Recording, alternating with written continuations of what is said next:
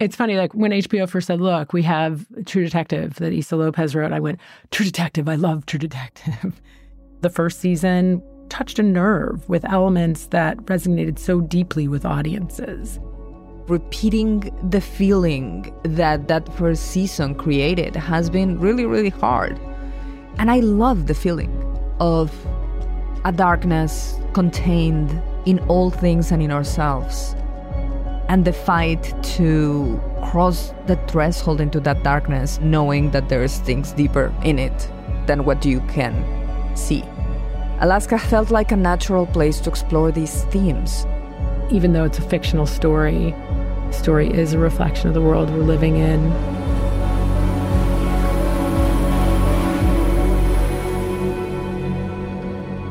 Uvanga Qannik. I'm Alice Qannik Glenn. I'm an Inupiaq writer, podcaster, and activist from Utqiagvik, Alaska, America's northernmost town located 350 miles above the Arctic Circle. As an Alaska native, I'm excited to be your host for this companion series to the newest season of HBO's True Detective Night Country. Like a lot of the world, I have been captivated by the True Detective series. In fact, I've been a fan since the very beginning, but I never imagined that the show would find its way into my home state of Alaska. The series takes viewers deep into Alaska's frozen landscape to reveal some of the realities that Alaska Native people face. It's a tapestry woven with elements of reality and fiction. It's a lot to unpack, which is the point of this podcast. Each week, we'll dive deeper into the characters, storylines, and themes. We'll hear from the series' creators, actors, and those who brought the world of Ennis to life. We'll also explore the very real themes and issues that impact Native Alaskans today that the show beautifully weaves into the story. Because there's one thing I know Alaska has many hidden stories that need to be heard. This one was never going to be solved. What do you mean? Ennis killed Annie. No killer was ever going to be found. If you haven't watched part one of the series, I recommend doing so before listening to this podcast. The series opens up within the world of Ennis, Alaska, just as the long night covers the landscape in darkness. Now, Ennis isn't a real town, but it was inspired by real Alaskan towns.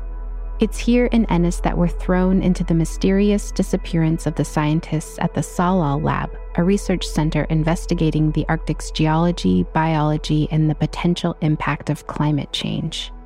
As for our true detectives, the Tsalal case is being led by Detective Liz Danvers, played by Jodie Foster, and through the discovery of an Indigenous woman's tongue found at the scene, is reconnected with Detective Evangeline Navarro, who has a suspicion that the tongue is connected to a cold case murder of Annie Masu Kotak. There's clearly bad blood between the two, though we don't quite know why yet. You don't really think they're gonna find them, do you? I hear they want to believe in miracles. Picking up any spirit vibes? No. All I'm picking up is your shitty fucking attitude. Part 1 comes to a thrilling and mysterious close when the missing Tsalal scientists are found violently frozen in the snow and ice, and our detectives are called in. We don't yet know the significance to all of these storylines, but we do know that it's compounded by the darkness of Alaska's remote landscape. We're left wondering what are the origins of these crimes? Why is Ennis, Alaska the focus of this series? And what impact does Alaska Native culture play in the narratives? I was an archaeologist, and very early in my archaeology career, I realized that I was really not a scientist and more of a storyteller. This is Issa Lopez, showrunner of this season of True Detective. I sat down with Issa to have her explain the genesis of Ennis and Night Country. So I started in soap operas as a writer, and it was uh, huge education on discipline for writing, on imagination to get as much as you can from a medium with tremendous restrictions. When I had a chance to direct, I started with very dark comedies with a social commentary in them. I developed a lot of projects with incredible filmmakers in the US But in the middle of doing all of that, we were in the middle of the pandemic. And, um, you know, my life didn't change as much as most people because my life at that time was writing all day. I started to wonder if I could write a murder mystery on my own. And I was very curious about the Arctic. Having shot a couple of winter scenes in a series in the UK and having written a Western. So I started playing with the idea a little bit in the same vein as the Western of characters that have to find themselves in outlandish landscapes. And as I was cultivating that and starting to outline characters and situations, I got a call from HBO and they wanted to revive True Detective. And they asked what I would do with it. And here I am. Early in the development of the project, Issa was joined by executive producer Mari Jo Winkler, who was also tasked with helping her bring the story to life. I have a background in producing feature films and some television, and have always looked for projects that have meaning to me. When I complete a project, I typically sit down with a blank piece of paper and a pencil and write down what I'm looking for in my next project. And I wrote down that I would like to work with a female director on a female forward project that is entertaining and addresses social issues. So I gladly joined the team. From the first read of the pilot script, I was actually blown away. It really felt like it aligned with my wish list of themes I was interested in. The place really sets the stage, but then it's just the richness of the characters and who they are. It's written from a female perspective, and it takes place entirely at night in the cold and the dark and the ice, which brings its own kind of mystique and mystery and intrigue. A show like True Detective takes years to create. There are a lot of moving pieces, but it all has to start somewhere. In speaking with Issa, I ask where this season's core ideas originated. Clearly, the first season of True Detective touched on a nerve. Repeating the feeling that that first season created has been really, really hard. When I knew that I was going to have all these male scientists disappearing and vanishing into thin air in the environment of these towns, I felt that there was a direct invitation to tell a female story that was related to that. You have the two detectives and how they interact with the place and how the place slowly yields its secrets to them I felt that if I could capture that, if I could capture that relationship between these, these two characters, I could do anything. It is a meditation on loneliness and how we carry it, even when we're with people. And um, the ghosts that walk with us. But it is also a chance to explore two very different views of the universe. We have one character that believes that the world is what you see and there's a reason for everything and and we have another character that understands and accepts that there is a wider world than what we can perceive and the clash between those two visions was very very interesting to me if you've watched part one of the series on HBO, then you know how this week's story ends. Our detectives are working on more than one case, the first of which is the unsolved murder of Annie Masu Kotak. People called her Annie K. Stabbed 32 times. A sharp, unidentified object. Star shaped wounds. Murder weapon never found. Missing tongue? Yeah, never recovered. The other case launches the series the mysterious disappearance of the men from the Tsalal station who are later strangely found frozen in the snow and ice. Honestly, this is how I came up with the idea. I looked at why am I, and I think all of us, so fascinated, so enthralled with, with true crime. And I think that there is something about a question without an answer, an incomplete puzzle that drives our brains insane that we need to know all the story, but not knowing all the story is what keeps us going. So I went back to the mysteries that have absolutely fascinated me when I was a kid. So there was the Marie Celeste, which was a ship that in the 19th century left New York and was found some weeks later just drifting, and the entire crew had disappeared, and their plates were on the tables, and they were never seen again. And to this day, nobody knows what happened to the crew of the Marie Celeste. So, Tsalal Station is born. And there was a very famous uh, case called the Dyatlov Pass mystery, where some very experienced Russian mountaineers went to cross a pass in the mountains and they died. But the circumstances of their deaths were very strange. There were self inflicted wounds, there was radiation on some of the bodies, but the current theories don't explain every single one of the details, in my opinion. Also, I don't want it to be explained. I love the fact that it's incomplete and it still drives us crazy. So I put all of that together in a little brewing pot and let it become slowly Night Country.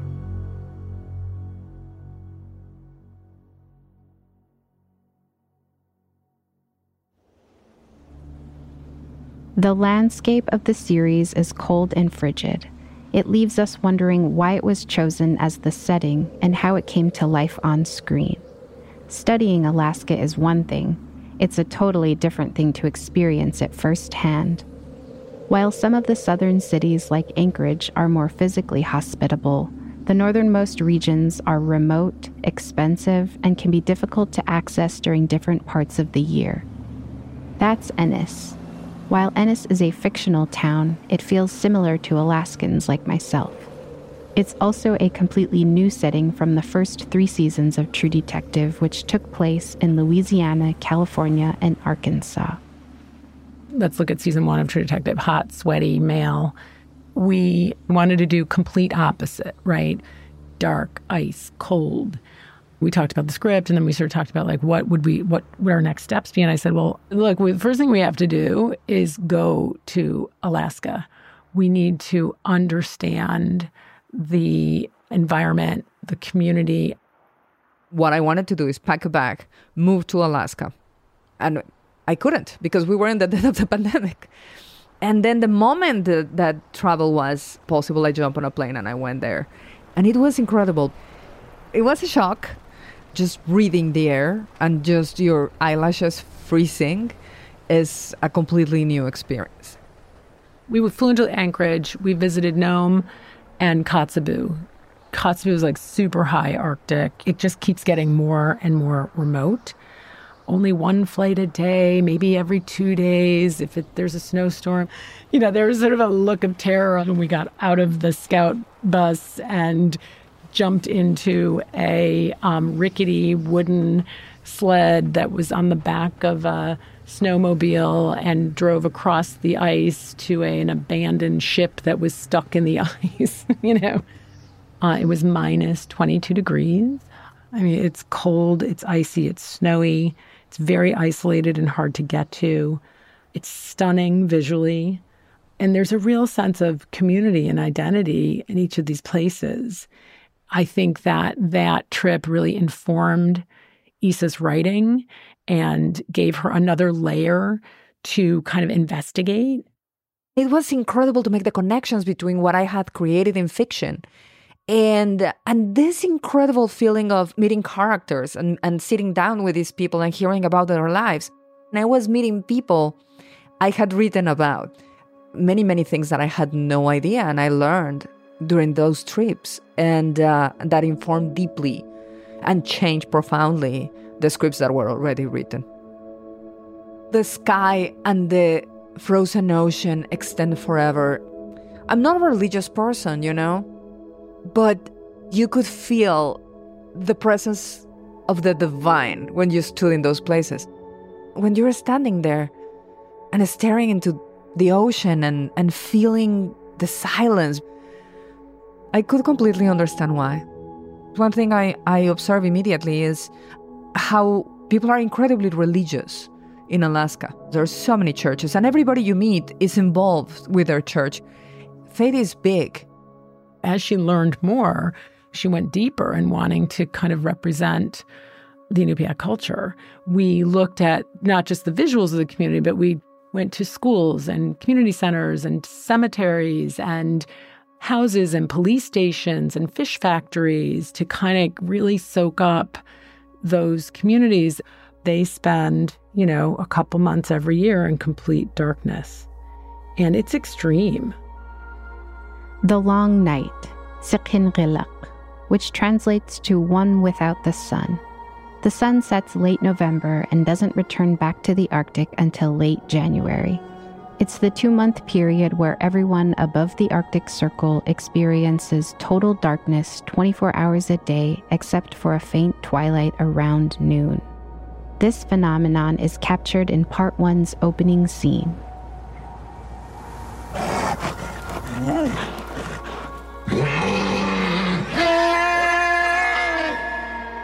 The opening sequence alone of the caribou jumping off the cliff was so symbolic to me.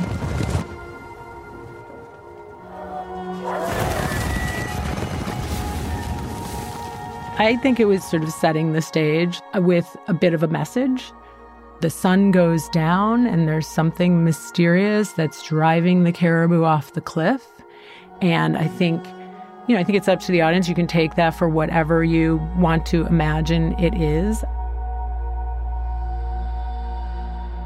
I asked Issa Lopez where the inspiration for the opening scene came from. When I was rewatching True Detective, there is a phrase that is stuck with me, and it was a line that Rust Cohle says All the stories are in the end light versus darkness, and darkness is way bigger. And I was curious about that, you know, about secrets using the environment as a reflection of what's happening with the characters and with the town and with the story and with the plot. There is more to what you can see. Very close to you. You can see very little around you. And then beyond that is darkness. So that creates a space where there is more happening. And discovering requires for you to venture into it. So it is a metaphor. I completely understand that for Alaskans, darkness is it's just nature. You get into the dark season and it's not mysterious and terrible and, and dark, even though it's dark.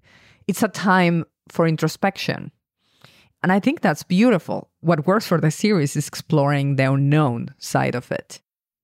Inuit, or people of the circumpolar north, know this season of darkness to be a time of reflection, a time of rest, and a time to share stories. The darkness doesn't have to be scary. Life goes on, but living in the Arctic certainly isn't for everyone. The climate and lack of light also presented significant issues for creating a series like Night Country. Alaska, sadly, is a difficult place to shoot. There's not a lot of infrastructure, there isn't a crew base to handle a large scale production of six episodes of premium series television. So we were tasked with like, well, where are we going to do this? And the places that reflected what we had seen in Alaska were not easily accessible. Dan Taylor, our production designer, was able to really find the essence of Alaska in Iceland.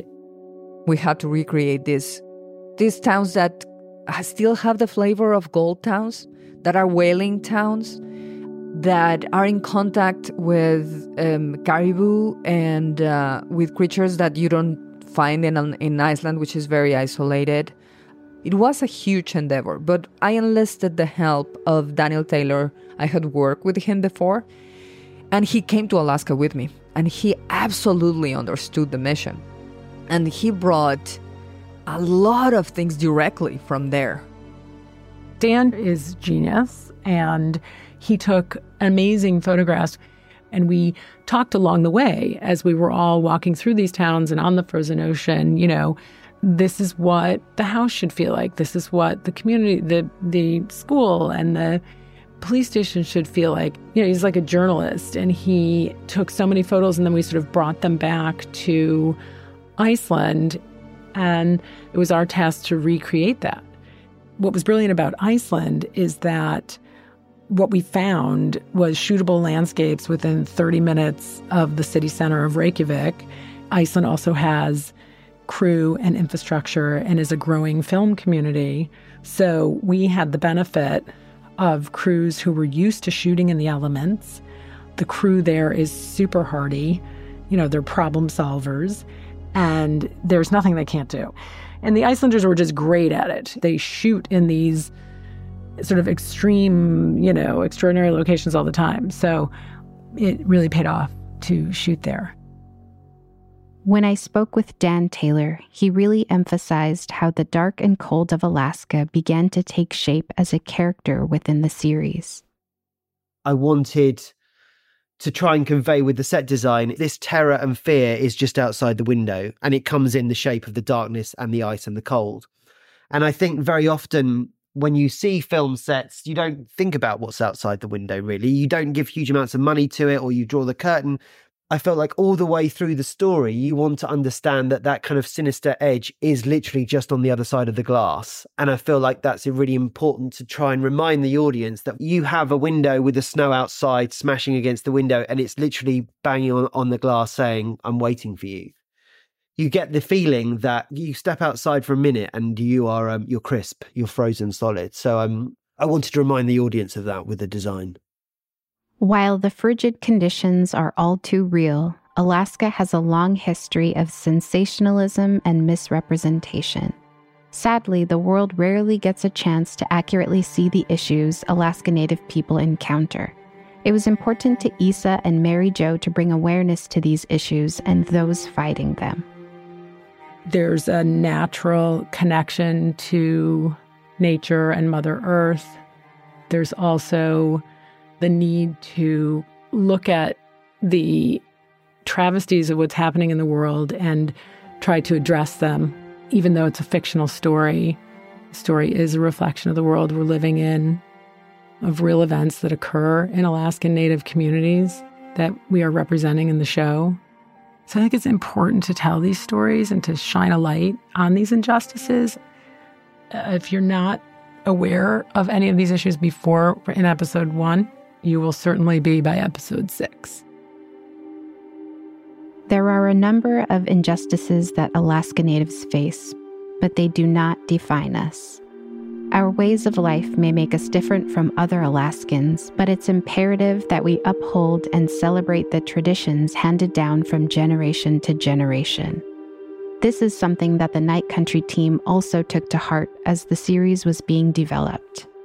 We work together with Alaskan producers and advisors who put us in contact with Iñupiaq elders, the Council of Elder Women, who went through the scripts with us and started a very, very deep conversation of what, from little tiny things of this is not how we say it, or sense of humor is this, to more profound meditations on what are we saying really and being mindful of the messages that we're putting out there. So that was incredible. We had two amazing indigenous producers who were with us, really making sure that we were as authentic as we possibly could be. You know, I think they were very clear with Issa if something bumped them. There were little shifts that Issa made.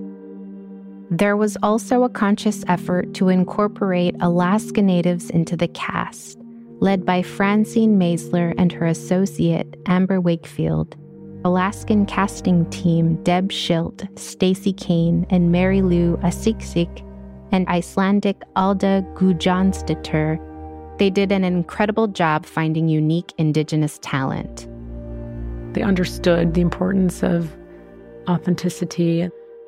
The biggest challenges about Iceland is there's very few indigenous people in the country at all.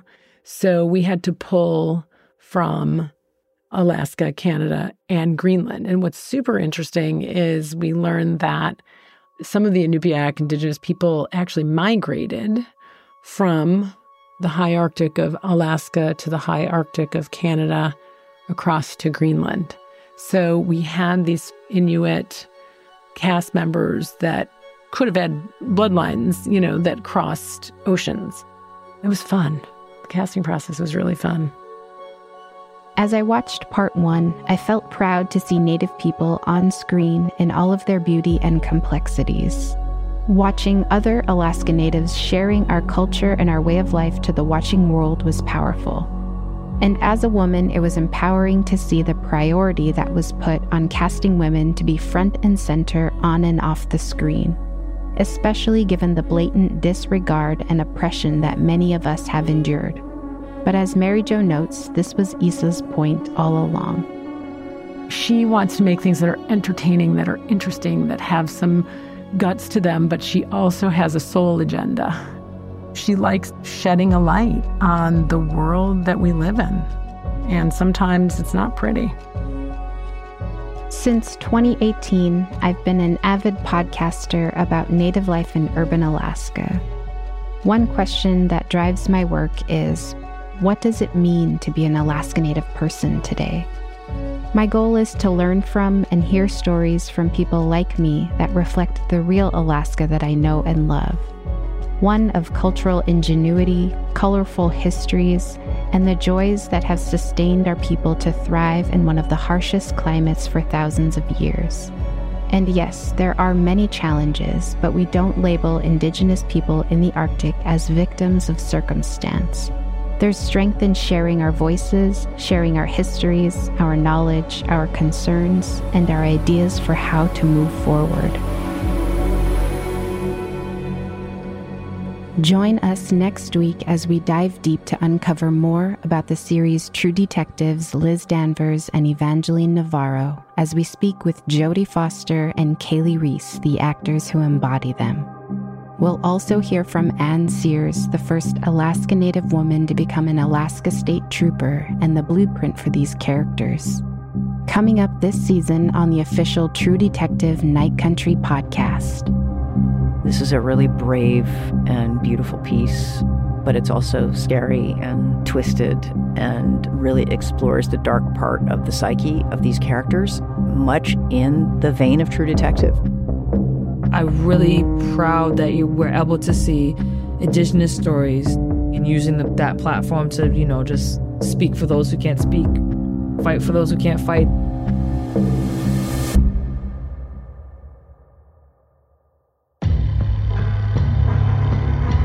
True Detective Night Country podcast is produced by Tenderfoot Labs for HBO. You can follow our show wherever you get your podcasts and stream True Detective Night Country exclusively on Max.